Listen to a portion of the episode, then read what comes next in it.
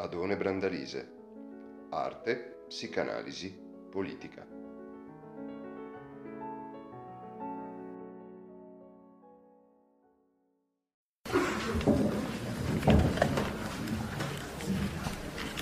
Bene, eh,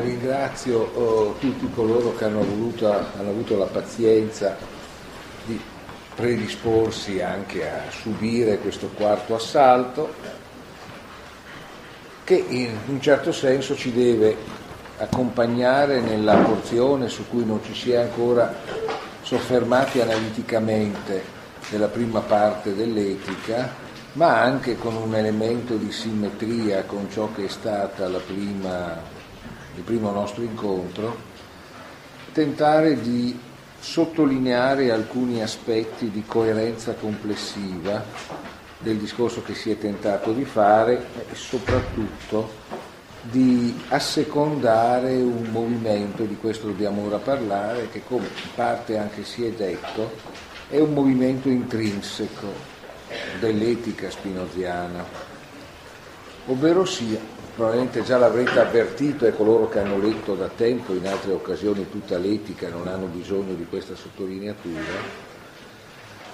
il progredire nell'etica comporta anche il progredire di una sorta di dilatazione di uno spazio all'interno del quale si dà una progressiva sinossi del testo o per meglio dire una visione sincronica del movimento che in esso si compie. L'avevamo già visto come l'effetto che si determina a partire dal mos geometricum per cui ogni passo ulteriore è in realtà un passo che ad un tempo stesso aumenta la possibilità di rappresentare un percorso ma anche, la, ma anche dissolve la stessa spazialità, perché si tratta di un passo avanti che mette sempre più in campo la forza argomentativa di ciò che è stato detto prima.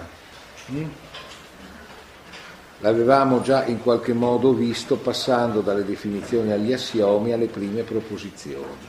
Quando si passa alle proposizioni si comprende almeno una parte del senso dell'apertura su definizioni e assiomi. Data una definizione, dati gli assiomi e date le prime proposizioni, le altre sempre di più risulteranno dimostrate attraverso il rinvio a ciò che già è stato detto. L'esposizione si espande e spazialmente sviluppa anche una sequenza temporale espositiva, ma nello stesso tempo la sua torsione interna la porta a produrre in realtà un effetto di sincronia. Insomma, abbiamo già in qualche modo tentato di mettere in evidenza cosa questo significhi. Possiamo farlo direttamente attraverso ciò che è stato messo in luce in questo percorso. La sostanza è eterna e l'eternità è radicalmente ulteriore alla durata. Quindi tutto ciò che può essere sì, ecco, sì, tutto ciò che può essere evocato come la manifestazione così policroma e plurale del mondo, in realtà nel momento stesso in cui viene posto viene anche ricondotto alla unità della sostanza e tutto ciò che accade nella sostanza è un accadere che paradossalmente avviene tutto contemporaneamente.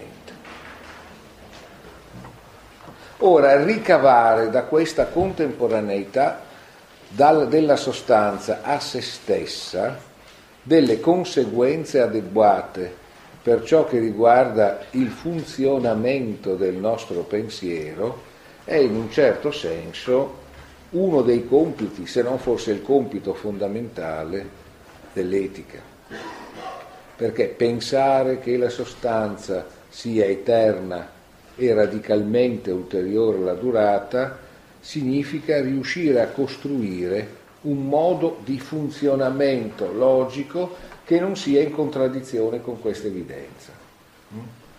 Ma questa è un'evidenza che destruttura buona parte del nostro patrimonio, lo direbbe Spinoza, non userebbe però questo termine, che uso io adesso, del nostro patrimonio ideologico.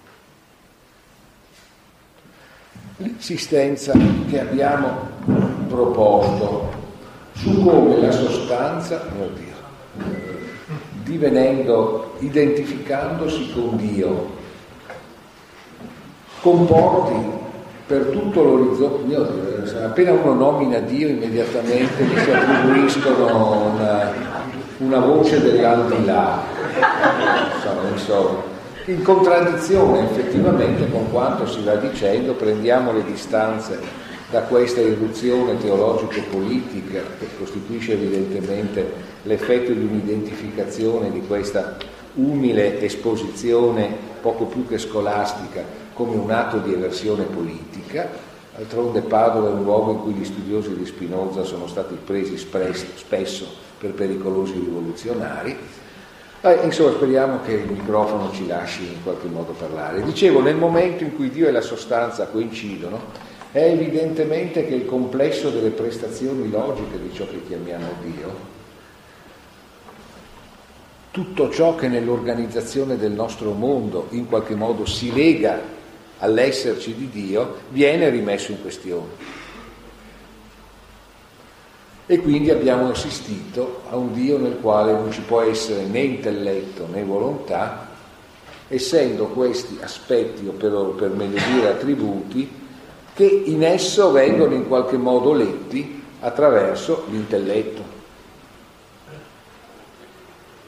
che ne legge l'essenza, che legge l'inerenza all'essenza dei suoi contributi, dei suoi attributi, perdono, ma che proprio per questo esclude che a Dio si possa attribuire antropomorficamente una volontà, un intelletto e che si possa attribuire un tempo in cui egli possa fare o non fare e si, e si soffermi indeciso sul fare o non fare.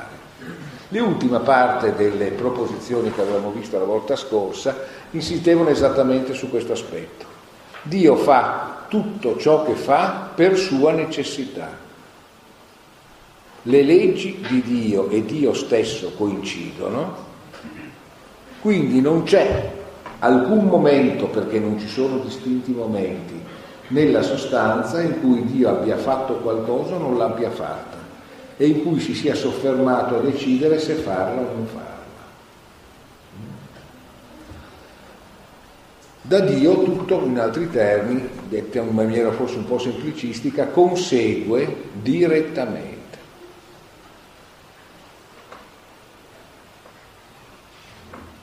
Di qui ciò che si condensava nell'affermazione così sintetizzata, per cui realtà e perfezione si identificano.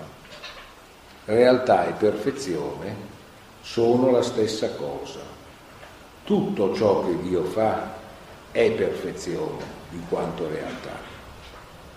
Ma come abbiamo detto, questo ci poneva in qualche modo un problema. Perché, e su questo Spinoza ha, insistito più volte e l'abbiamo in qualche modo seguito, è una confusione, una confusione letale proiettare una volta di più una scarsone temporale sulla sostanza e proiettare sulla sostanza la nostra immaginaria relazione che abbiamo con la res estensa. La res estensa è a sua volta sostanza, ma il nostro concepirla nell'ordine empirico ce la fa ritenere ripartibile, scompartibile. Di ciò che è quantitativo a noi sembra ovvio che se ne possano far porzioni. Ma non è questa la sostanza, per meglio, la resistenza nella sostanza. Perché nella resistenza, nella sostanza non avremmo, per così dire, il tempo, né lo spazio per operare partizioni. Questo effettivamente comporta allora che tutto ciò che noi possiamo attribuire a dei comportamenti umani non possa essere attribuito alla sostanza. Eppure ciò non di meno la sostanza è esattamente ciò, che, è esattamente ciò in cui noi come modi finiti concretamente avveniamo. Quindi come vi dicevo paradossalmente, questo Dio così lontano da qualsiasi rappresentabilità in forma personale è contemporaneamente infinitamente vicino a tutto ciò che avviene in esso e conseguentemente avviene, massimamente vicino a quei modi suoi che siamo noi.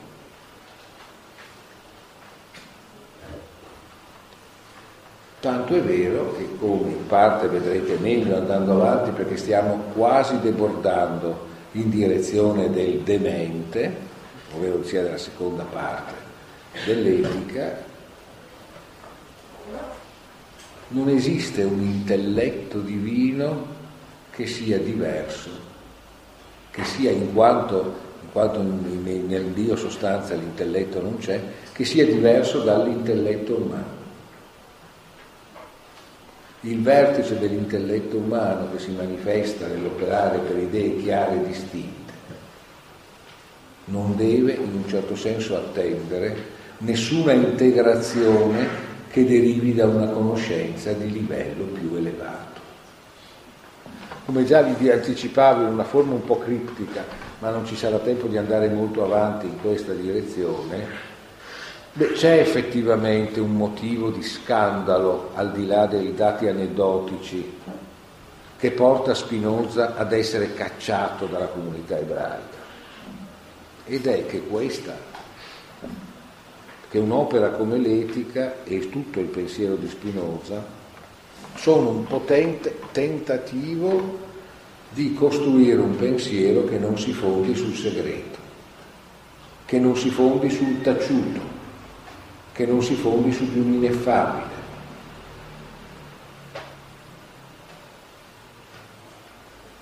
e che conseguentemente, tra l'altro, è anche un potente destrutturatore di qualsiasi autorità e di qualsiasi organizzazione discorsiva che si fondi sulla detenzione esclusiva e diversificante, dissimmetrizzante in termini di potere di un segreto.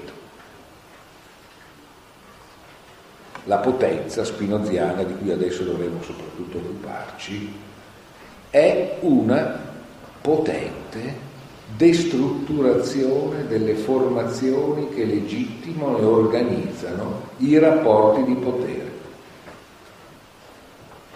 La rappresentazione del potere, rappresentazione costituita, è una rappresentazione che accettando l'orizzonte spinoziano si disfa per la evanescenza dei suoi fondamenti a fronte di quanto in qualche modo questa è l'intenzione di Spinoza, viene proposto. Tanto è vero che adesso, passando attra- rapidamente attraverso alcune proposizioni, andremo verso l'appendice finale nella quale Spinoza tenta una complessiva, è un superscoglio l'appendice finale della prima parte, nella quale Spinoza tenta una ricapitolazione della prima parte, un'esplicitazione delle sue intenzioni, una manifestazione delle conseguenze e una e ulteriore risottolineatura in termini polemici dell'effetto di confutazione che la sua proposta viene ad avere nei confronti di una stratificazione di forme del senso comune nelle quali però possiamo anche leggere il riferimento a un panorama filosofico rispetto al quale Spinoza opera in parte con un elemento di continuità, come abbiamo visto nel suo rapporto con il lessico della tradizione scolastica, e rispetto a un altro opera una decisa presa di distanza. Mm? Insomma, la, la, la, parte che abbiamo letto tende ad essere effettivamente, lo dicevamo, un potente, un potente varcamento di soglia. Mm? nel momento in cui Dio e la sostanza coincidono e la sostanza è una e, gli attributi gli, e tutti gli attributi gli ineriscono infinitamente, si è creata per così dire una condizione all'altezza della quale il pensiero deve riposizionarsi. E tutto ciò che riguarda quei modi finiti che sono gli esseri umani devono per così dire ritrovare una definizione coerente con quanto è stato detto, perché quasi tutto ciò che, deter- che determina le forme della relazione tra gli esseri umani, questo immediato risvolto politico in un certo senso, ma non soltanto, deriva dalla non comprensione di che cos'è Dio e di che cos'è la sostanza. Mm? Soffermiamoci allora su di un passaggio che abbiamo proposto più volte e che può appunto dare adito a, delle, a degli equivoci, ad esempio quello che si è anche manifestato storicamente di ritenere Spinoza un dogmatico e un eh, detrattore della libertà umana in un certo senso. Perché? Perché dire che la perfezione e la realtà sono la stessa cosa potrebbe essere letto nel senso la situazione in cui noi ci troviamo, così come empiricamente la constatiamo, a questo punto in qualsiasi momento, dobbiamo ritenerla perfetta. In questo senso avremmo, come possiamo dire, un incitamento a ritenere che ciò che ci si presenta come realtà sia da ritenersi assolutamente necessario, non modificabile e non avente alternative. Ma questo non è la realtà. Questa è semplicemente una rappresentazione delle cose legate alla nostra immaginazione. La realtà che è perfetta, ed è una volta di più la realtà stessa dell'esistenza della sostanza, è esattamente il fatto, come vi dicevo, ma come ora devo tornare a dire, che tutto ciò che accade in Dio non può essere interpretato come accadere in un punto di un tempo, per cui restino ancora cose che devono accadere in futuro e, e vi siano cose che sono accadute prima. Questo vuol dire che non ci sono cose che, per, che noi possiamo ritenere già accadute. Tutto sta accadendo. In ciò che accade c'è un'assoluta necessità, ma non è la necessità di ciò che è già accaduto, è la necessità di ciò che sta accadendo adesso. E in ciò che sta accadendo adesso non ci può essere vincolo a qualcosa che sia stato prescritto. La necessità dipende dalle leggi di Dio, ma le leggi di Dio non sono, in questa prospettiva, una sorte di codice a cui Dio si sia sottomesso dopo che questo sia stato stilato. Quindi le leggi di Dio sono Dio stesso nel suo presente accadere, come sostanza. Quindi nello stesso tempo, nella sostanza, tutto è deciso e tutto è indeciso. ovvero sia nella sostanza tutto ciò che accade non è la pura obbedienza a qualcosa di già deciso.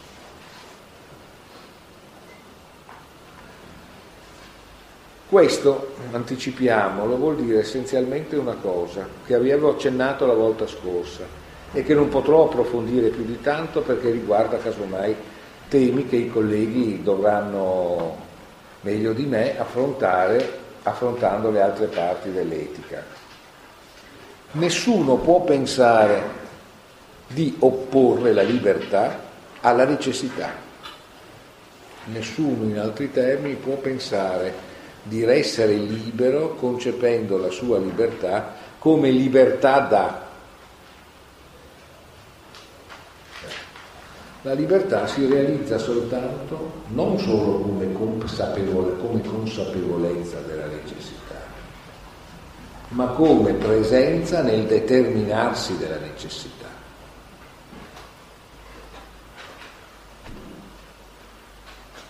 Per dirle in un'altra battuta, in una sostanza che è Dio ed è potenza, si è liberi soltanto interpretando la necessità di questa potenza. Quindi, per così dire, Spinoza è tutto meno che la celebrazione di una sottomissione alle cose come stanno, ma nello stesso tempo una critica radicale dell'idea che si possa contrapporre le cose come stanno a delle cose che noi vorremmo fossero diverse semplicemente sulla base della nostra immaginazione.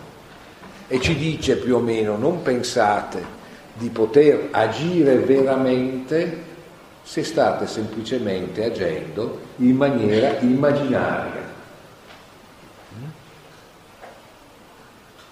Come vi dicevo, lo vedreste andando avanti, ci sono proprio dei momenti in cui l'effetto di questa logica esplode nell'orizzonte, come possiamo dire, di ciò che ci richiama alle nostre esperienze. Tutto il discorso che Spinoza farà sull'amicizia, come una cosa che non può essere concepita come una condivisione di patologie.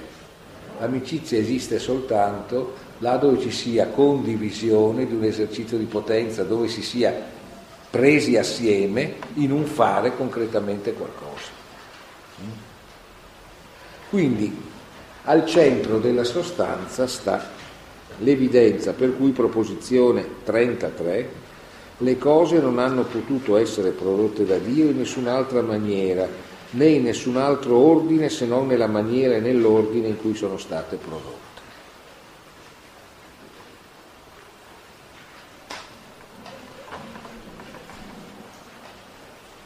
Come abbiamo visto in precedenza, nella sostanza non c'è negazione.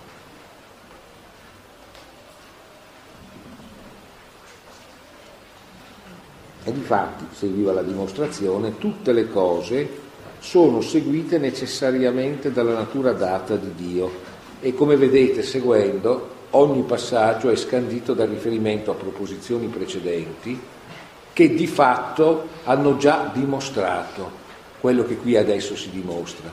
Come vi dicevo, in un certo senso l'etica c'è già tutta nelle definizioni, mm?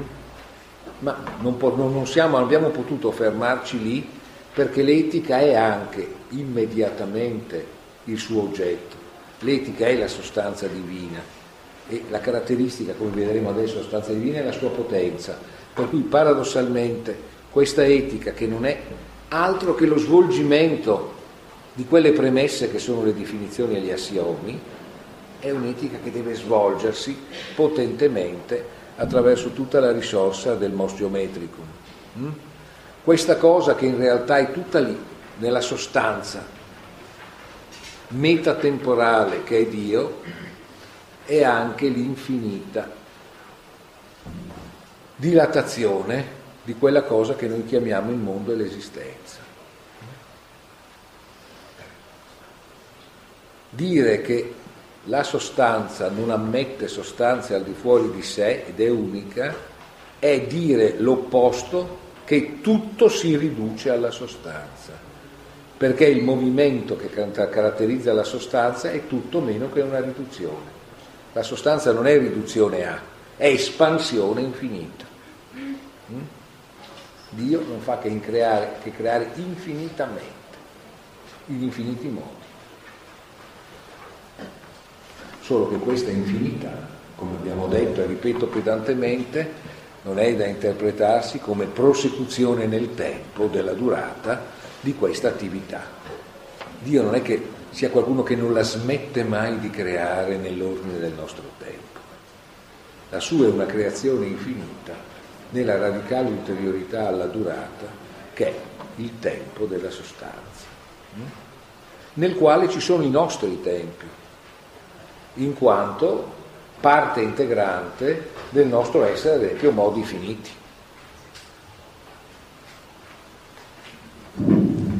Quindi, e sono state determinate dalla necessità della natura di Dio ad esistere e ad operare in una certa maniera.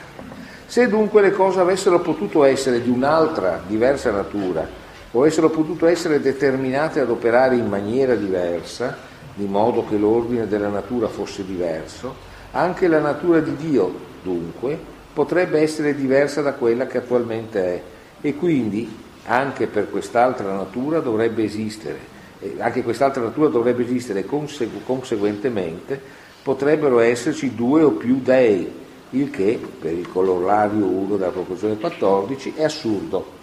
Perciò le cose non hanno potuto essere prodotte in nessun'altra maniera, in nessun altro ordine e poi ovviamente quod erat demonstrandum. Mm? Trovate in genere, no? scusate il riferimento proprio microscolastico, alla fine in genere delle dimostrazioni trovate in latino no? Q oppure CCD in italiano che vuol dire come doversi dimostrare quod erat demonstrandum in latino, no? cioè, ovvero sia vi do la dimostrazione si è dimostrato ciò che c'era da dimostrare, ma nello stesso tempo avevate già tutti gli elementi per poterlo capire. No? Ecco. Quindi, perché le cose potesse, possano essere diverse da come sono, occorrerebbe che ci fossero più dei. Perché in Dio, come l'abbiamo definito, non ci può essere nulla di diverso da ciò che Dio è, perché Dio è totalmente necessario. La sostanza è totalmente necessaria ed infinita. Ora, se voi leggete, noi non lo faremo adesso per mancanza di tempo, o forse, vediamo, forse la parte centrale, lo scolio che segue, i due scoli che seguono la proposizione, sviluppano la conseguenza, di, come vi dicevo, la conseguenza di questa, di questa affermazione lavorando sul suo effetto nella idea di Dio. E di fatti, dopo aver recuperato la sua opinione, ripresa nello scoglio secondo, dice, ma io non dubito che molti respingano come assurda questa opinione e non consentono di esaminarla seriamente. E ciò per nessun'altra ragione se non perché sono abituati ad attribuire a Dio un'altra specie di libertà, ben diversa da quella che abbiamo definito nella definizione settima, cioè una volontà assoluta, quella di Dio come volontà assoluta.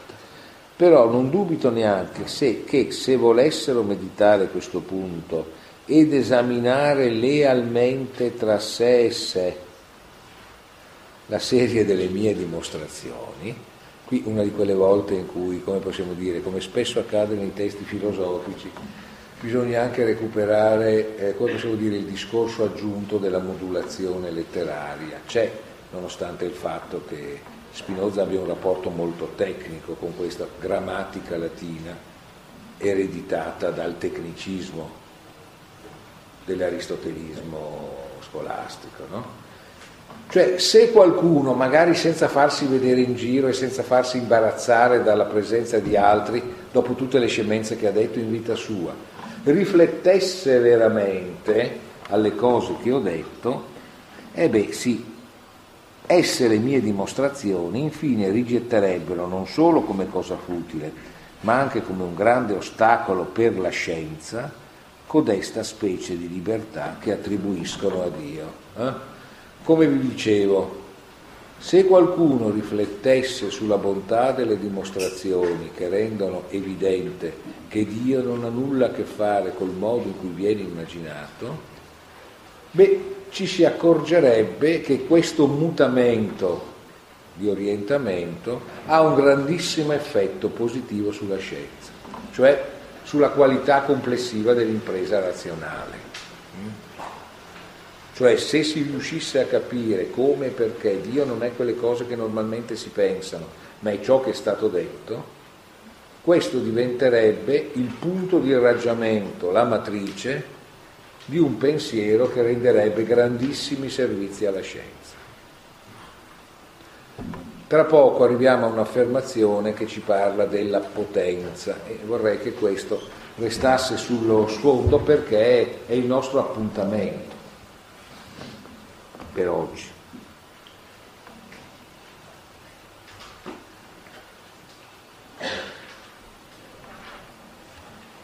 anche come sarebbe un grande ostacolo per la scienza codesta specie di libertà che ora attribuiscono a Dio. In loro favore, tuttavia, io mostrerò ancora che, pur concedendo che la volontà appartenga all'essenza di Dio, segue non di meno dalla sua perfezione che le cose non hanno potuto essere create da Dio in nessun'altra maniera, in nessun altro ordine. E sarà facile mostrarlo se prima consideriamo ciò che essi stessi concedono cioè che dipende dal solo decreto e dalla sola volontà di Dio che ciascuna cosa sia ciò che essi è. Allora, tutti pensano che Dio sia onnipotente e che quindi le cose che ci sono, ci sono perché lui ha deciso che ci sono. Altrimenti Dio non sarebbe la causa di tutte le cose. Di poi che tutti i decreti di Dio sono stati sanciti sin dall'eternità da Dio stesso. Altrimenti, infatti, Dio potrebbe essere accusato di imperfezione e di incostanza. Cioè, se tutte le leggi di Dio non sono coeve a Dio, cioè ci sono da sempre, perché Dio c'è da sempre, si dovrebbe pensare che in alcuni periodi Dio non avesse fatto delle leggi che in un altro momento si dimostrano essere assolutamente necessarie quindi ci sarebbe un Dio che ha dei diversi livelli di formazione. Eh? Un Dio che prima è più ignorante, poi diventa più evoluto. Eh? È un'idea interessante da un certo punto di vista, nel senso che tutto sommato, questo riguarda anche l'ebraismo, nelle religioni noi assistiamo da un certo punto di vista a un'educazione reciproca di Dio e degli uomini. Per molti versi si potrebbe pensare che tutto ciò che procede, ad esempio dalla Bibbia, possa anche essere concepita come la progressiva educazione umana di un Dio prevaricatore, scorbutico, eccessivamente punitore, anche un po' contraddittorio, che domina con le sue bizze il Genesi, sino a un esito estremo che ne risolve quasi l'alterità rispetto al mondo. Qui Spinoza arriva immediatamente alla conclusione, questo Dio che prima non aveva fatto certe leggi e le fa dopo, non esiste. Casomai esiste un percorso umano nel superamento della immaginazione, questo sì in una maniera diversa da quella che sarà tutta la tradizione storicistica, riguarda diversi momenti del mondo e quindi quella che noi chiamiamo diversi momenti nella storia, per cui vi sono momenti in cui degli uomini attraverso la loro cooperazione riescono ad avere idee chiare e distinte di quelli che sono gli eterni decreti di Dio. Per cui vi sono dei luoghi e dei momenti dove questa chiarezza è meno elevata, altri in cui lo sono di più, ma, e questo è un passaggio di cui mi assumo la responsabilità, che forse faccio carico, qui faccio carico a questa parte dell'etica in maniera impropria, tutti i diversi momenti della storia, tutti i diversi momenti della nostra vita sono anche tutti contemporanei nella, nella sostanza. E nella sostanza stanno tutti accadendo senza essere definitivamente decisi il che in qualche modo potrebbe far pensare ad altre tradizioni filosofiche non in contrasto secondo me con Spinoza che ritengono che tutti i tempi si decidano reciprocamente in tutti i momenti e che in tutti i momenti il futuro decide del passato, il passato del futuro, in un presente in cui l'uno e l'altro non fanno che rideterminarsi. Era un'idea che, come, avete, come avrete probabilmente riconosciuto, è ricavabile dal Benjamin delle tesi di filosofia della storia e non soltanto. Mm? Ma andiamo ancora un istante avanti in questo scolio.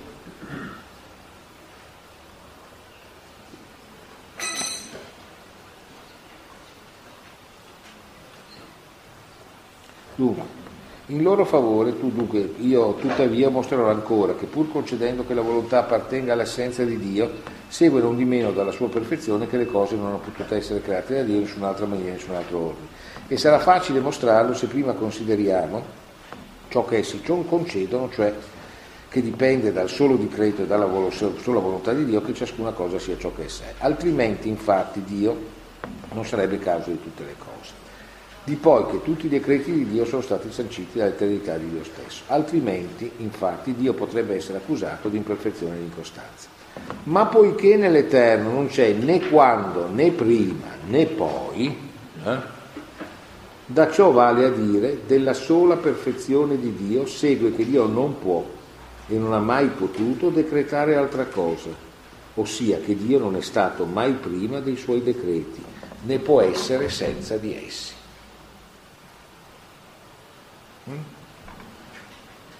Quindi è detto, mi sembra in maniera abbastanza chiara, il problema è di cosa segue da questa chiarezza, cioè come ragionare in coerenza con questa affermazione. Quando Spinoza stesso deve seguire la necessaria collocazione del procedere del discorso nel tempo.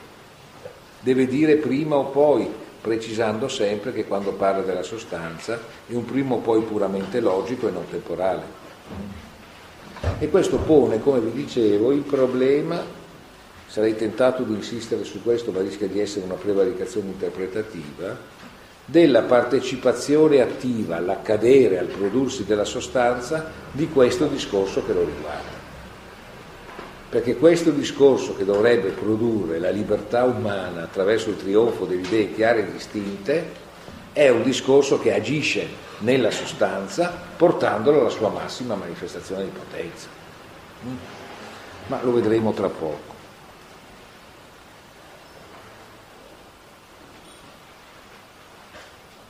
Ossia che Dio non è stato prima dei suoi decreti e dopo, però essi dicono che anche se si supponesse che Dio avesse fatto una natura diversa delle cose o avesse sin dall'eternità decretato altro sulla natura e sul suo ordine, non ne seguirebbe in Dio nessuna imperfezione. Ma se dicono questo, concederanno nello stesso tempo che Dio può mutare i suoi decreti.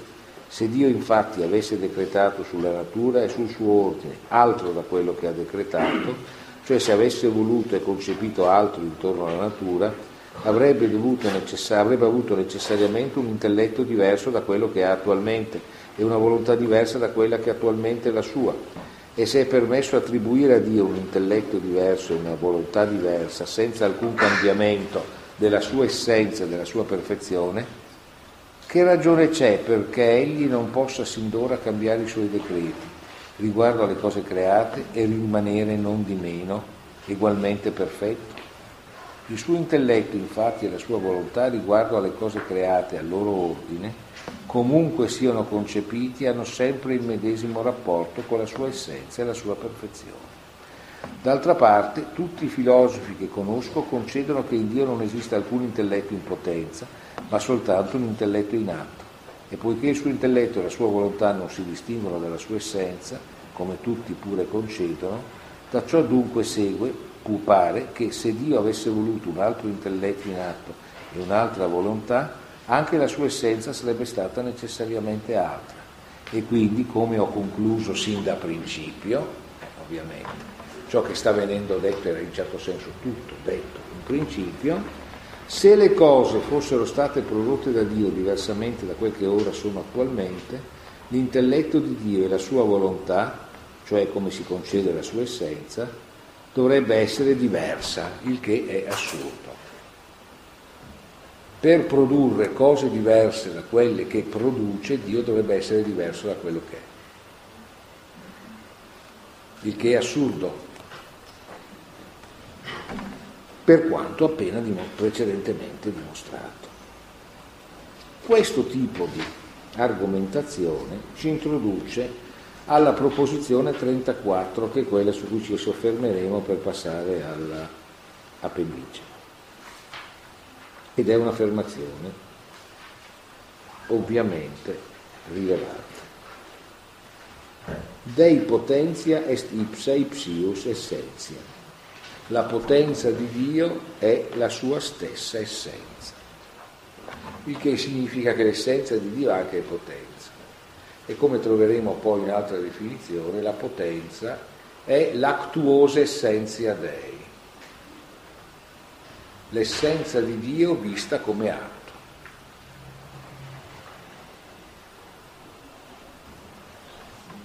Quindi potenza di Dio vuol dire appunto che in Dio abbiamo, dovremmo dire costantemente, ma costantemente proietta una dorata. Eh? Abbiamo produzione, espansione creativa. Qui qualche tempo fa qualcuno mi sollecitava non mi ricordo se in una di queste riunioni o in altre su Spinoza che in questo periodo è capitato di fare, forse anche qui sulla relazione Spinoza-Kabbalah, quello che sia stato qui. Beh, effettivamente si potrebbe dire, se non altro che, ma darò di essere rapidissimo in questa diversione, che se noi andiamo in qualche modo ad analizzare nella Kabbalah o meglio nel modo in cui la Cabala Lurianica e in genere la scuola di Safed riformulano la teoria dello zinzum presente sin dall'inizio del fenomeno cabalistico, così eh, eh, essenzialmente eh, in quella forma che, che trova la manifestazione sua principale proprio in Isaac Luria, insomma Beh, abbiamo non a caso la rappresentazione della creazione del mondo come ritrazione in se stesso di ciò che è infinitamente, cioè nel, nel, in ebraico è il sof, eh? Che non è un sostantivo né un verbo, potrebbe essere forse un avverbio, ma in un certo senso neanche questo, nel senso che non è un qualcosa, potrebbe essere, ma anche qui è improprio, un modo, è l'infinitamente. ciò che è, in ciò che è infinitamente abbiamo un ritrarsi che è il concentrarsi in un punto che diventa anche finalmente in ciò che è infinitamente, puramente infinitamente, la premessa di un luogo. E da questa ritrazione si produce lo sviluppo del mondo tutto ciò che innerva la vicenda mondana, la sua stessa rappresentazione nella forma della deduzione dell'albero, dell'albero sefirotico, questa grande figura così nota del pensiero cabalistico, in un certo senso è tutta in questo istante, eh? in cui per dirla nella forma mitologica cara ai cabalisti, tutte le potenze di din, cioè di ciò che è, che noi potremmo chiamare il diritto, la forza cogente. Eh? Din è in questo senso diritto, in arabo ovviamente din significa già religione, insomma è un'altra cosa, si ritrovano massimamente distante da quelle in cui si concentrano le potenze di, legate a ciò che sarà poi Rahamim, cioè la clemenza, l'elemento della, della misericordia, della grazia, insomma, no? l'elemento materno legato alla radice RHM che nelle lingue semite, pensate soltanto ai primi due nomi di Dio, no? Rahim Haman eh, nel caso della tradizione musulmana, no? indica l'elemento materno. E allora a questo punto la forza cogente della necessità lascia che la superiore generosità divina di ciò che è infinitamente generi il mondo. Ma tutto ciò che ci sarà in questa complessissima generazione non è altro che illustrazione di questo istante. Mm? Questa cosa in un certo senso c'è e quanto questo possa contare nel contemporaneo della scuola di Safed, Baruch Spinoza, io adesso non oso dire. Mi vengo sorpreso io stesso mentre vi parlo dal fatto che l'essersi esercitati nel tentare di pensare secondo quella modalità mi sembra consenta ora di familiarizzarsi un po' di più con le condizioni che vengono poste nel momento in cui si debba pensare con coerenza a un Dio che è sostanza e che è radicalmente ulteriore alla durata. Eh? Un Dio in cui non c'è né prima, né dopo, né adesso. Mm? Quindi la potenza di Dio è la sua stessa essenza. Dalla sola necessità dell'essenza di Dio segue infatti che Dio è causa di sé e di tutte le cose. Dunque la potenza di Dio in virtù della quale egli stesso e tutte le cose solo agiscono è la sua stessa essenza. Cioè, eh, mi sembra importante che venga messo in luce questo aspetto, tutto implicito in ciò che si era detto. Sembrerebbe quasi una ripetizione questa dimostrazione, no? ma là dove dovremmo, in una nostra immaginazione, avere il fotogramma bloccato, fisso, il fermo immagine di questa sostanza in cui c'è già tutto, scopriamo invece la dimensione massimamente mobile di una sostanza in cui sta accadendo tutto. Eh? E in questo accadere, proprio perché tutto è necessario, non c'è nulla di indifferente e di inattivo, nulla da un certo punto di vista che non sia anche in un certo senso libero.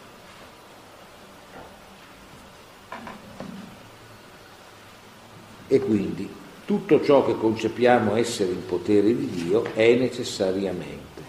Tutto ciò infatti che è in potere di Dio deve essere compreso nella sua essenza in modo tale che segua necessariamente e quindi è necessariamente. Ciò che segue necessariamente dal fatto che Dio c'è, per cui c'è perché Dio c'è, non può che esserci necessariamente perché necessariamente Dio c'è. Abbiamo, è tutto perché l'abbiamo visto all'inizio, no? Dio è ciò, la sostanza è ciò di cui l'essenza implica l'esistenza. Come vi dicevo nella prima lezione, c'è questo elemento scandaloso in Spinoza, scandaloso e non pacifico, non c'è nessun bisogno di dimostrare l'esistenza del mondo ipotizzando a qualcuno che da fuori dal mondo lo dimostri, perché l'esistenza del mondo è immediatamente evidente.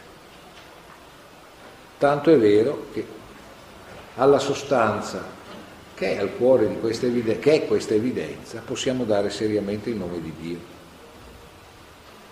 e ritrovare in essa tutto ciò che in qualche modo dà senso al nome di Dio. Di modi fatti, dice la dimostrazione finale, tutto ciò che esiste esprime la natura e l'essenza di Dio in un modo certo e determinato, o in altre parole, tutto ciò che esiste esprime in un, certo, in un modo certo e determinato la potenza di Dio, la quale è causa di tutte le cose e quindi da tutto deve seguire qualche effetto. Dio causa non può che produrre effetti, dove c'è causa c'è effetto. Bene, arriviamo quindi a questa sorta di grande ricapitolazione finale sulla quale proveremo a soffermarci. Voi avete ancora un po' di pazienza, ancora per un po'. Eh?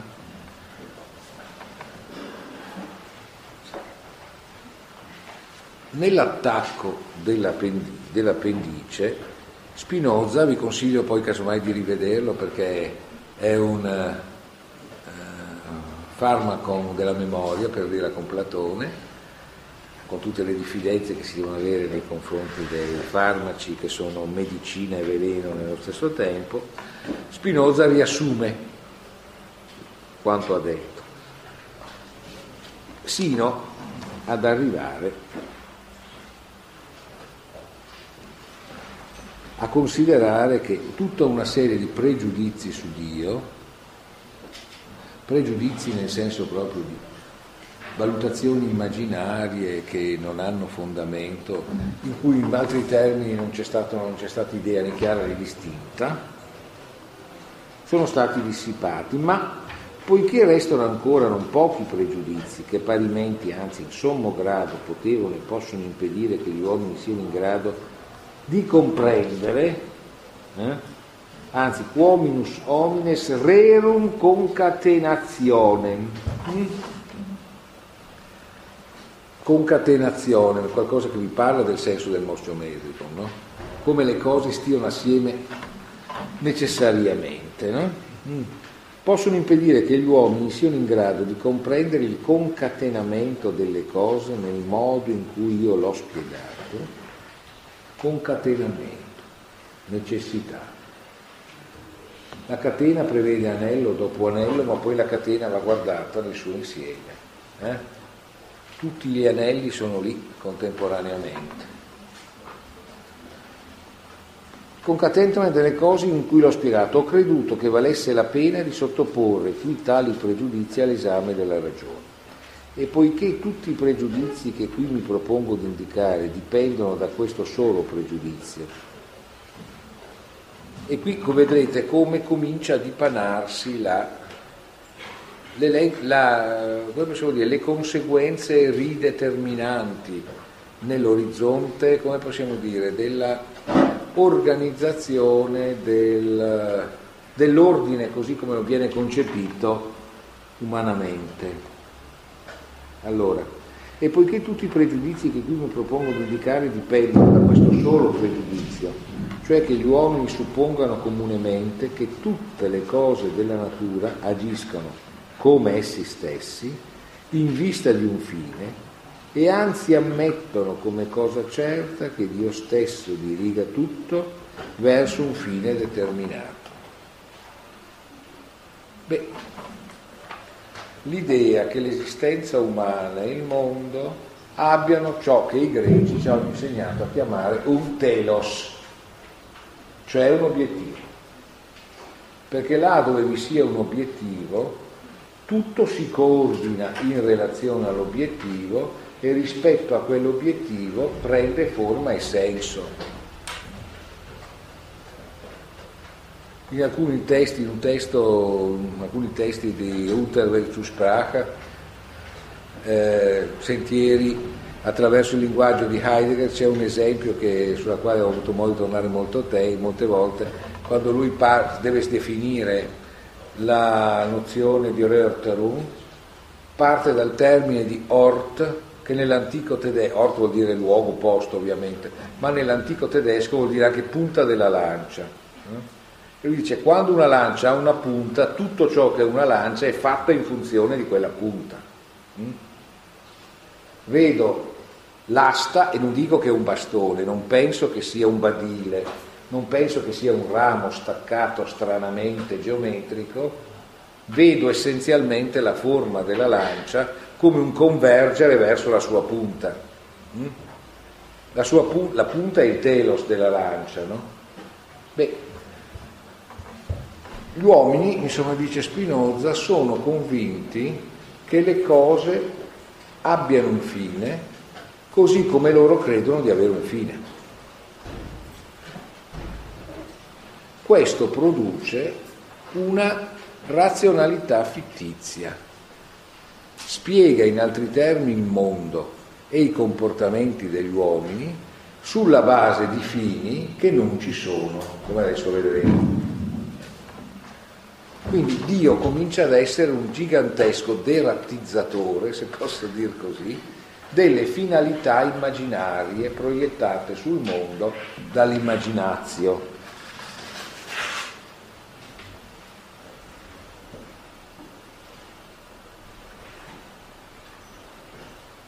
Anzi, ammettono come una cosa certa che Dio stesso diriga tutto verso un fine determinato.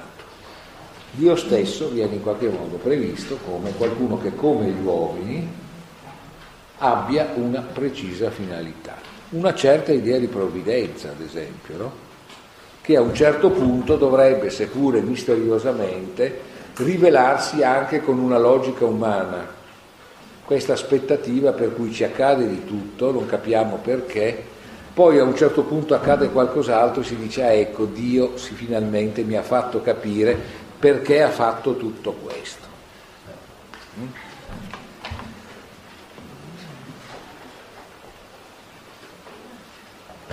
Bene. Dicono infatti che Dio ha fatto tutto in vista dell'uomo e ha fatto l'uomo affinché lo adorasse. Eh?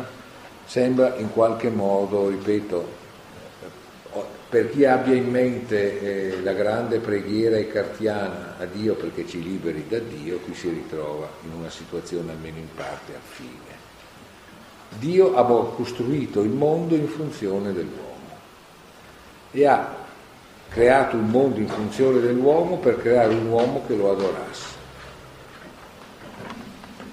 Io dunque considererò dapprima questo solo pregiudizio eh, guardate che il pregiudizio in questione ha, avrebbe delle declinazioni molto interessanti.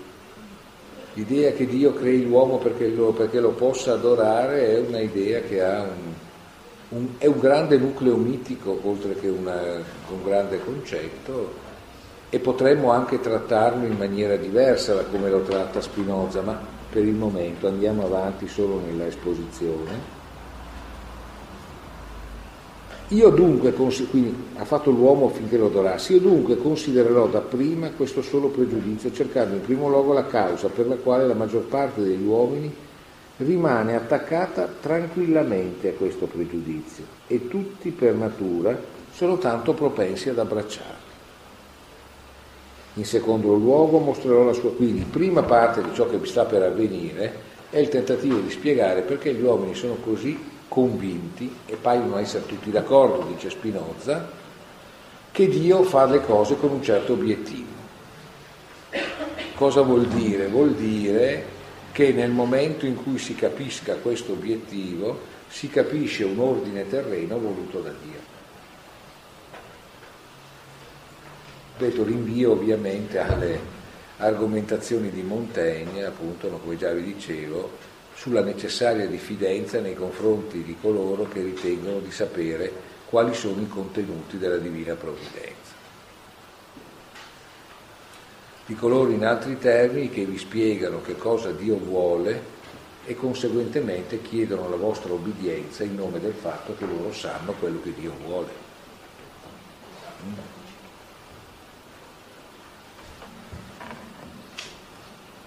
In, dopodiché, in secondo luogo, mostrerò la sua falsità e infine farò vedere come da esso, eccoci, sono sorti pregiudizi che si riferiscono al bene e al male, al merito e al peccato.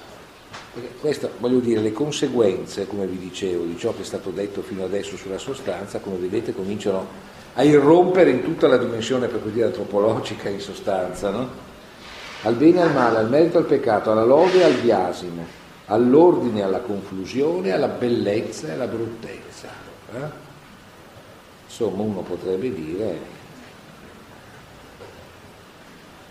politica, diritto, estetica, morale, tutto.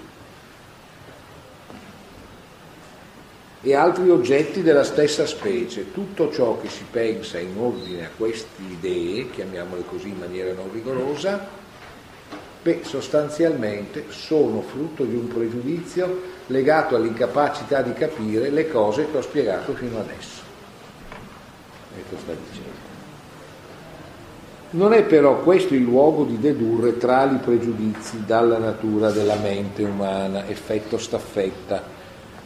Lo sviluppo di questo discorso occupa la seconda parte dell'etica, che si chiama non a caso de mente.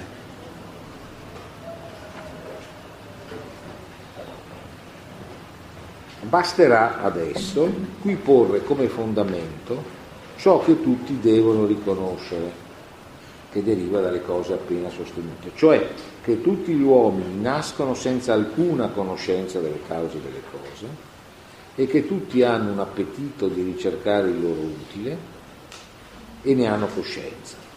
Da ciò segue infatti in primo luogo che gli uomini credono di essere liberi perché hanno conoscenza delle proprie evoluzioni e del proprio appetito, mentre alle cause dalle quali sono disposti ad appetire e a volere non pensano neanche per sogno, perché non ne hanno conoscenza. Allora, gli uomini nascono senza sapere nulla. Eh? Non hanno nessuna conoscenza di ciò che è causa delle cose cioè non sanno cosa causi tutto ciò che c'è, compreso loro. Sanno, questo sì sanno, e sanno giustamente, ne hanno coscienza, di avere voglie, desideri, cioè quello che qui si chiama appetito. Gli uomini fanno, hanno immediatamente l'esperienza del fatto che vogliono delle cose. Questo sì. Da ciò segue che tutti gli uomini, in primo luogo, credono di essere liberi perché hanno coscienza delle proprie volizioni e del proprio appetito. Quindi gli uomini credono di essere liberi, questa è la libertà degli uomini, quella che a volte proiettano su Dio, mm, perché sanno di volere, sanno di volere determinati oggetti, sanno di volere determinate esperienze e conseguentemente credono di essere liberi quando possono inseguire questi loro desideri, questi loro oggetti di desideri. Mentre non sanno nulla delle cause per cui loro desiderano quello che desiderano. E conseguentemente non sono realmente liberi. Non pensano neanche per sogno e non ne hanno conoscenza del perché vogliono quello che vogliono, cioè non hanno nessuna, nessuna nozione della causa che li causa.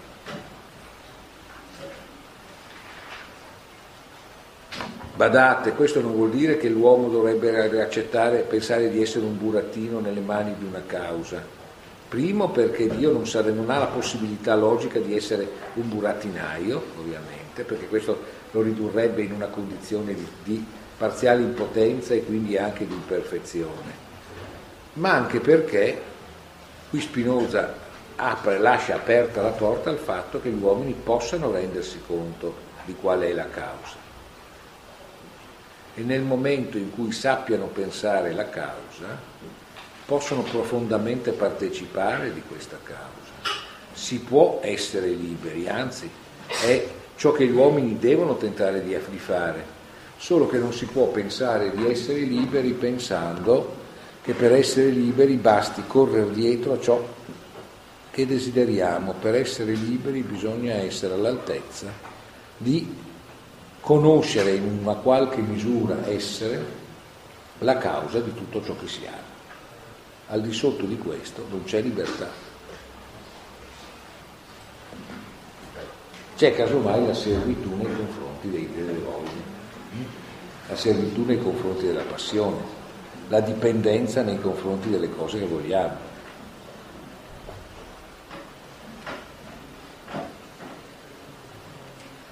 Segue in secondo luogo, quindi la confutazione, che gli uomini agiscono sempre in vista di un fine, cioè in fine dell'utile che appetiscono, donde accade che essi bramino sempre di conoscere soltanto la cause finali delle cose compiute e si acchetino appena le abbiano apprese, perché cioè non hanno più nessuna ragione di proporsi altri dubbi. No?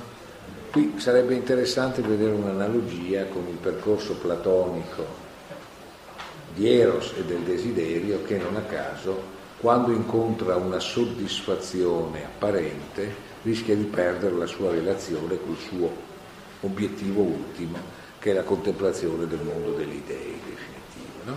Gli uomini si pongono sempre un fine e quando ritengono di averlo raggiunto si ritengono soddisfatti. Mm? E non hanno ragione di porsi altri dubbi. Ma se non possono apprendere da altri, non resta loro se non di rivolgersi a se stessi e di riflettere sui fini dai quali essi sono soliti di essere determinati ad azioni consigli e così giudicano necessariamente dal loro modo di sentire del modo di sentire degli altri. Poiché inoltre in sé e fuori di sé trovano non pochi mezzi che contribuiscono non poco al raggiungimento del loro utile, come ad esempio gli occhi per vedere, i denti per masticare, le erbe e gli animali per l'alimentazione, il sole per illuminare, il mare per nutrire pesci, e da ciò è accaduto che essi considerino tutte le cose della natura come mezzo per il conseguimento del loro utile. Allora il fatto che ci siano cose di cui ci si può servire crea le premesse perché si pensi che Dio le abbia create in funzione del fatto che l'uomo se ne serve. Eh? E difatti lo dirà tra poco, perché ci sono i pesci nel mare? Perché così, così è possibile mangiare i pesci. E quindi perché c'è il mare? Perché ci siano i pesci, perché gli uomini possano mangiare i pesci. Mm? E esattamente questo ordine di idee è l'ordine di idee che rende gli uomini non liberi, questo alla fine. Tutto questo è superstizione, tutto questo è fraintendimento.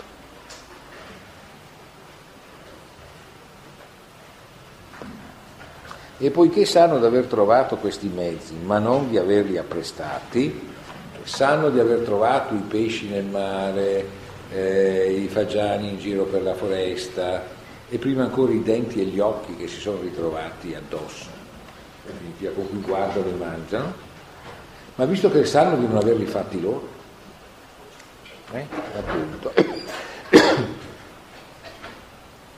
hanno dovuto trarre la conclusione che ci sia uno o più rettori della natura, dotati di libertà umana, che hanno tutto curato in loro favore, hanno fatto tutto per il loro uso. Allora devono immaginare che ci sia qualcuno che ragiona come un uomo e vuole come un uomo che abbia deciso di fare, secondo una logica molto umana, tutto per loro, ovvero sia di fare tutto ciò che loro vogliono e desiderano.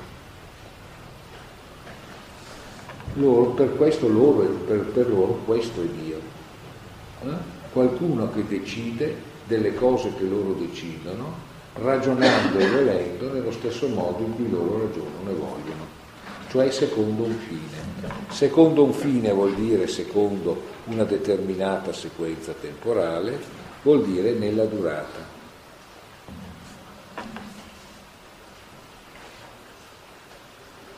E parimenti, poiché non avevano mai udito nulla della maniera di sentire di questi rettori, essi li hanno dovuto giudicare in base alla propria.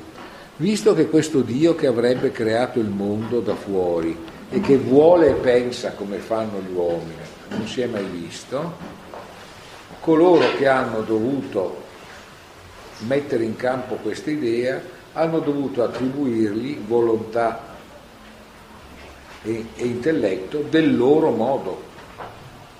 Hanno dovuto, cioè in altri termini, immaginarsi un Dio degli dei che ragionino come gli uomini.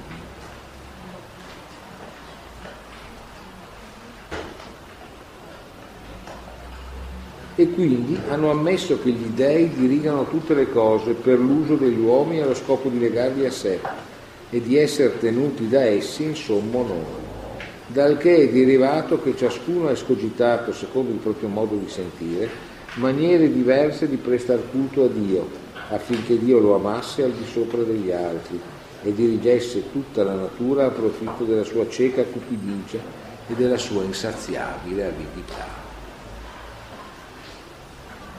Insomma, si disegna, come possiamo dire, la grande esecrazione di Lucrezio nel Rerum Latura, tanto suadere potuit religio. La religione è in grado di portare ai delitti più afferrati, perché in questa logica diventa una sorta di grande doping del potere. Attribuire a Dio il fondamento di una decisione umana significa renderla irresistibile e rendere legittimata qualsiasi afferratezza per ottenerne l'affermazione. Come dire, non c'è niente di più potente nel giustificare la, la violenza, l'intolleranza, la distruzione della convinzione che Dio voglia tutte queste cose.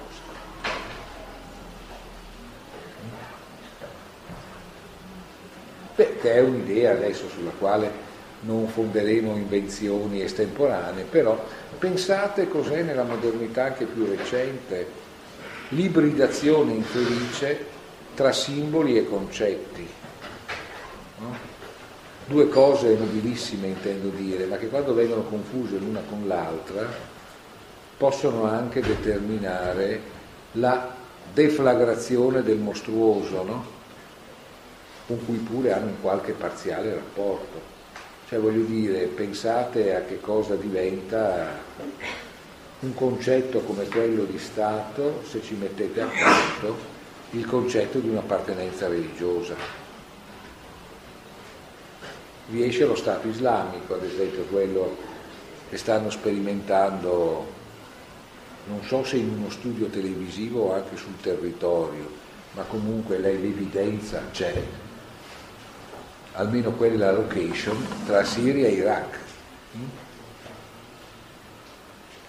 Un sim- la religione è simbolo, lo Stato è un concetto, metteteli assieme, ibridateli e viene fuori un irco cervo cannibale. Pensate cosa è stata, voi, voi siete troppo giovani, beati voi per la più parte, ma cosa è stata la vicenda della disgregazione della ex Jugoslavia, dove i simboli più incontrollati sono stati funzio- fatti funzionare come concetti impazziti. Certo, questo non va in direzione di un puro disboscamento, come facciamo evemeristico, ma questa è un'altra cosa.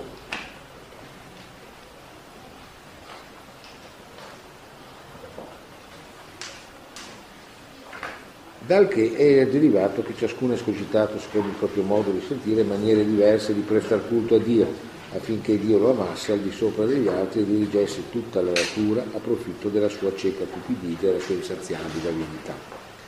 E così questo pregiudizio si è cambiato in superstizione e ha messo profonde radici nelle menti, il che è stata la causa per cui ciascuno si è dedicato con massimo sforzo a conoscere e a spiegare le cause finali di tutte le cose. Eh, questo è stato uno dei percorsi possibili di una filosofia e di una riflessione sull'ordine.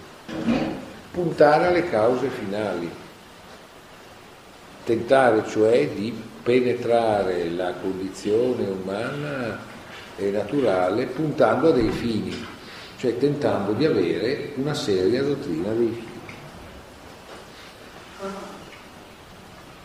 Ma mentre così cercavano di mostrare che la natura non fa nulla in vano, cioè che nulla che, se, che, cioè nulla che non sia per l'uso degli uomini, allora coloro che cercano un principio d'ordine complessivo, ma lo cercano nelle cause finali, cioè nel non perché questa cosa è così com'è, ma per quale obiettivo è stata fatta, di che cosa deve essere strumento, continuano a pensare che nella natura non ci sia niente che sia casuale, quindi vanno in direzione della necessità. Ma ciò che rende nella natura tutto giustificato è che a ben vedere tutto serve agli uomini. Non c'è niente di cui gli uomini non possano servirsi. Ed è per questo che ha senso. Essi non hanno mostrato altro, mi sembra, se non che la natura e gli dèi sono colpiti dal medesimo delirio degli uomini. Degli uomini. Si consideri di grazia a quel punto la cosa infine arrivata. Tra le tante cose utili offerte dalla natura, non hanno, essi non hanno potuto evitare di trovarne non poche nocive, come le tempeste, i terremoti, le malattie, eccetera. E allora hanno affermato che essi avvengono perché gli dei sarebbero adirati per le offese fatte loro dagli uomini o per i peccati commessi nel loro culto. E benché l'esperienza protestasse quotidianamente ad alta voce e mostrasse con innumerevoli esempi che i casi utili e nocivi capitano ugualmente, senza distinzione ai pii e agli empi, quando arriva un terremoto muore il peggior uomo della terra e il bambino neonato che non ha potuto far nulla di male, non a caso qualcuno dice sempre, ma dov'è la giustizia divina? E beh, certo, se la, si immagina la giustizia divina come una caricatura della protezione civile, probabilmente rischia di finire sott'acqua, ovviamente, dice Spinoza. No? E benché dunque sì, eh, Non per questo essi si sono staccati dal loro inveterato pregiudizio, poiché per essi è stato più facile mettere questi eventi nel numero delle altre cose ignote di cui ignoravano l'uso e così conservare il loro presente e innato stato di ignoranza, anziché, anziché distruggere tutta quella costruzione ed escopitarne una nuova. Ecco, la proposta di Spinoza non è, la, non è una proposta che possa integrarsi in un sistema di distorsioni della mente, chiede la messa in questione di tutte queste costruzioni e la loro sostituzione con un diverso modo di operare. In realtà lui dice coloro che hanno ragionato sulle cause finali hanno scopato la polvere sotto il tavolo per evitare che si vedesse hanno deciso che tutto ciò di cui non si poteva conoscere, che non si poteva ricondurre a finalità positiva per l'uomo, fosse ciò che non si riusciva ancora a capire perché servisse all'uomo. Ma per l'appunto in questo modo hanno semplicemente conservato, possiamo usare questa espressione che non è spinoziana ovviamente, l'assetto epistemologico della loro mente, il sistema dei loro saperi, il sistema dei loro finti saperi, che invece andava buttato complessivamente perché fondato su basi che lo rendevano intrinsecamente inadeguato. Essi hanno, quindi hanno ammesso come cosa certa che i giudizi degli dei oltrepassano di gran lunga l'intelligenza umana, ovvero se Dio sembra consentire delle cose che non sono a vantaggio degli uomini, è perché noi non capiamo.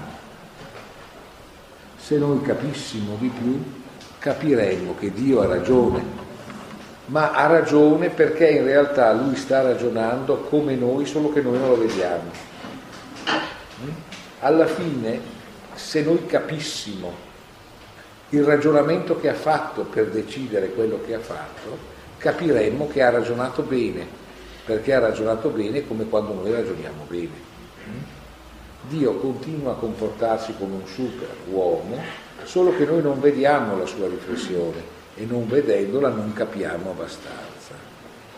Quindi con, que- con questo modo costoro, dice, riescono a continuare a pensare che Dio sia questa cosa, cioè un Dio che pensa in funzione del vantaggio degli uomini anche se noi non siamo intelligenti come lui e quindi a volte non ci rendiamo conto che tutto ciò che fa è a nostro vantaggio, con dimostrazioni a volte interessanti.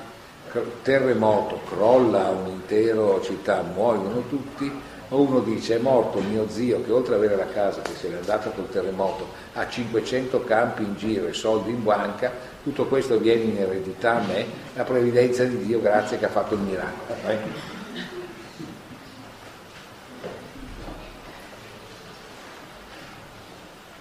Essi quindi hanno ammesso come cosa certa che il giudizio dei dei appunto, e certamente questa causa da sola sarebbe stata sufficiente a tenere nascosta in eterno la verità al genere umano. Se la matematica, mostiometricum, no? che tratta non dei fini, ma solo delle essenze e delle proprietà della figura, non avreste mostrato agli uomini una norma diversa di verità. E oltre alla matematica si possono assegnare ancora altre cause che è superfluo enumerare qui, le quali hanno reso possibile che gli uomini si accorgessero di quei pregiudizi comuni e fossero condotti alla conoscenza vera delle cose. Con questo ho spiegato abbastanza ciò che ho promesso in primo luogo. Già. Ma questa conclusione è interessante con l'apparizione della matematica. A fronte delle narrazioni orientate alla finalità, la matematica ci riporta a quanto dicevamo all'inizio del mos geometrico. La matematica è un sapere sincronico. I teoremi non è che... I teoremi sono tutti, come abbiamo detto, contemporaneamente presenti a se stessi. Nel tempo noi ci affaccendiamo a capirli e a dimostrarli. Ma nessun matematico si potrebbe dire si inventa qualcosa al di là di ciò che è possibile dedurre dalle premesse. E nello stesso tempo queste premesse sono premesse di qualcosa, per cui il fatto che da queste si deduca è una necessità. Si apre conseguentemente, come possiamo dire, una porta su un altro, un'altra possibilità del pensiero, che è un pensiero che non opera in funzione dei fini, ovvero sia della costruzione di una razionalità che dipende dagli oggetti degli appetiti umani, ma dipende da uno sguardo rivolto a una verità che tende ad avere il tempo della sostanza. Ovvero, come appunto qui si dice, un pensiero che sia in qualche modo in grado di porsi il problema delle cause, non solo delle cause finali. Ma per mostrare ora che la natura non ha alcun fine che le sia stato prefisso e che tutte le cause finali non sono altro che finzioni umane, non c'è bisogno di molte parole. Credo infatti che ciò risulti sufficientemente tanto dalla considerazione dei fondamenti e dalle cause di cui ho dimostrato che questo pregiudizio trae la sua origine, quanto dalla proposizione 16 i corollari della proposizione 32 e inoltre da tutte quelle proposizioni con cui ho mostrato che tutto nella natura avviene per eterna necessità e con somma perfezione. Quindi qui abbiamo in qualche modo, se volete, un versante epistemologico a partire dal fatto che perfezione e realtà sono la stessa cosa, ne consegue un orizzonte diverso per la mente.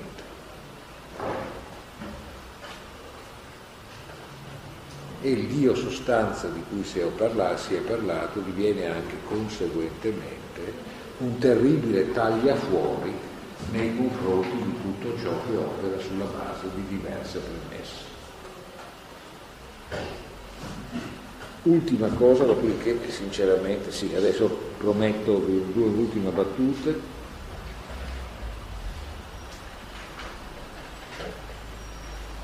Tuttavia aggiungerò ancora questo, cioè che questa dottrina finalistica sovverte totalmente la natura. Essa infatti considera come effetto ciò che in realtà causa e viceversa. Fa poi posteriore ciò che per natura è anteriore e infine rende imperfettissimo ciò che è supremo, perfettissimo. Infatti, lasciando da parte i due primi punti, poiché sono evidenti per sé, è perfettissimo, come risulta dalle proposizioni 21, 22 e 33, quell'effetto che è prodotto immediatamente da Dio. E quanto più una cosa ha bisogno di cause intermedie per essere prodotta, tanto più essa è imperfetta ma se le cose che sono state prodotte immediatamente da Dio fossero state fatte da Dio, Dio affinché Dio raggiungesse il suo fine, allora necessariamente le ultime, a causa delle quali le prime sono state fatte, sarebbero più eccellenti di tutte.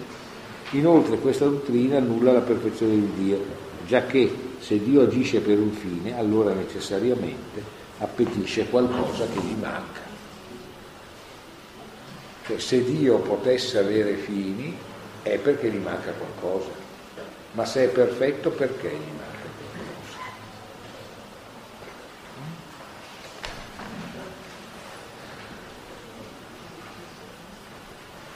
E sebbene i teologi e i metafisici distinguono tra il fine di indigenza e il fine di assimilazione, confessano tuttavia che Dio ha fatto di tutto per se stesso e non per le cose da creare, giacché prima della creazione non possono, oltre Dio, assegnare nessuna cosa in vista della quale Dio avrebbe agito.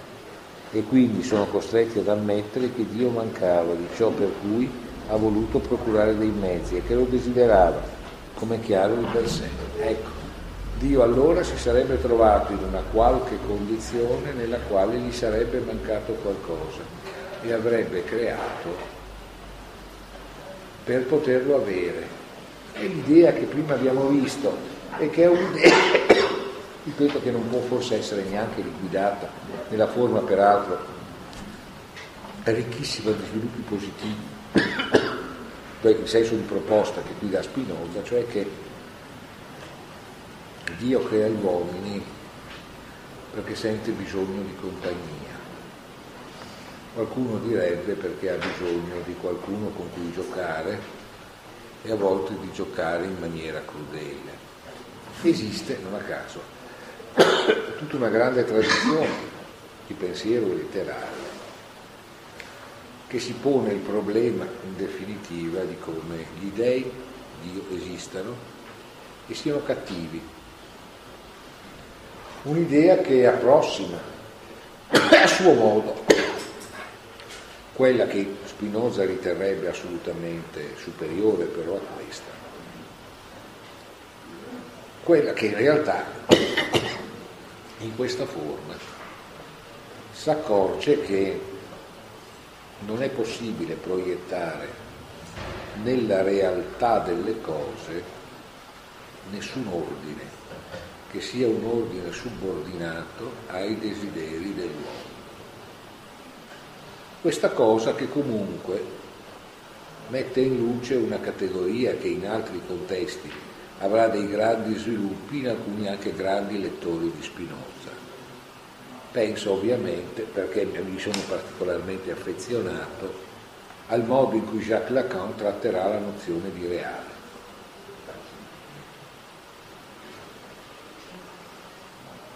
Qui in qualche modo il reale è la perfezione, ma anche qui in Spinoza sulla perfezione vanno a infrangersi le formazioni dell'immaginazione, ovvero sia le formazioni di desideri che non sanno interpretare se stessi, perché guardano agli obiettivi, ma non sanno confrontarsi con la loro causa.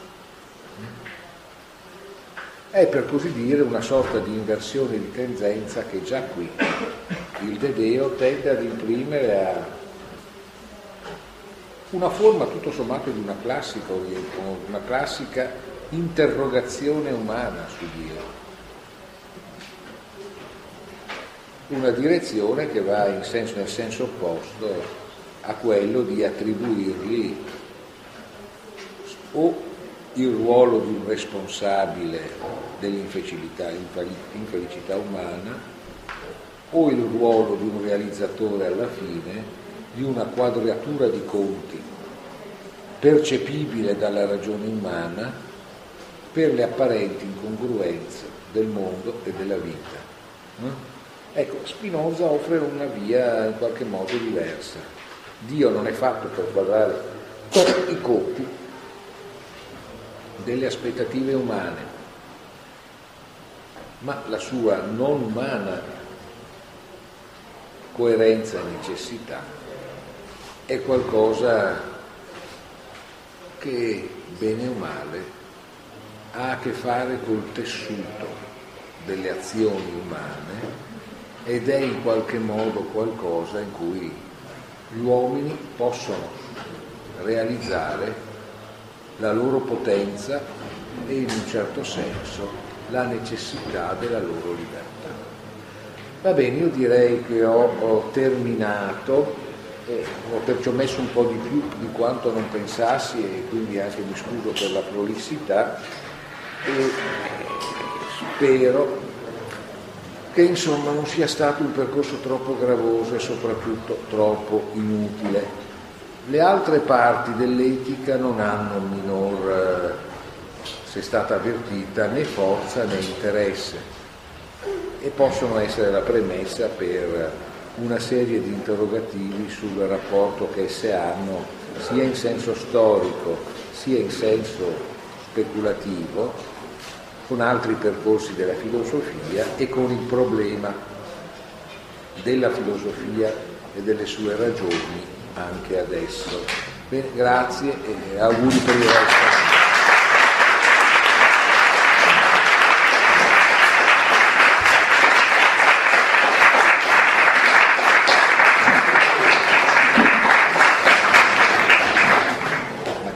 certo se ci sono quesiti sono qua, eh?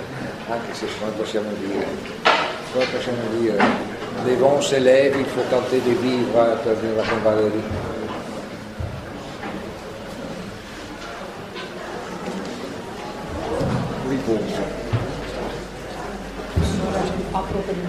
un attimo. Sì, sì, se vogliono, ma mi sembra che stiano un dibattito. Vabbè, loro che poi si Più che un dibattito c'è un dibattere funzionare.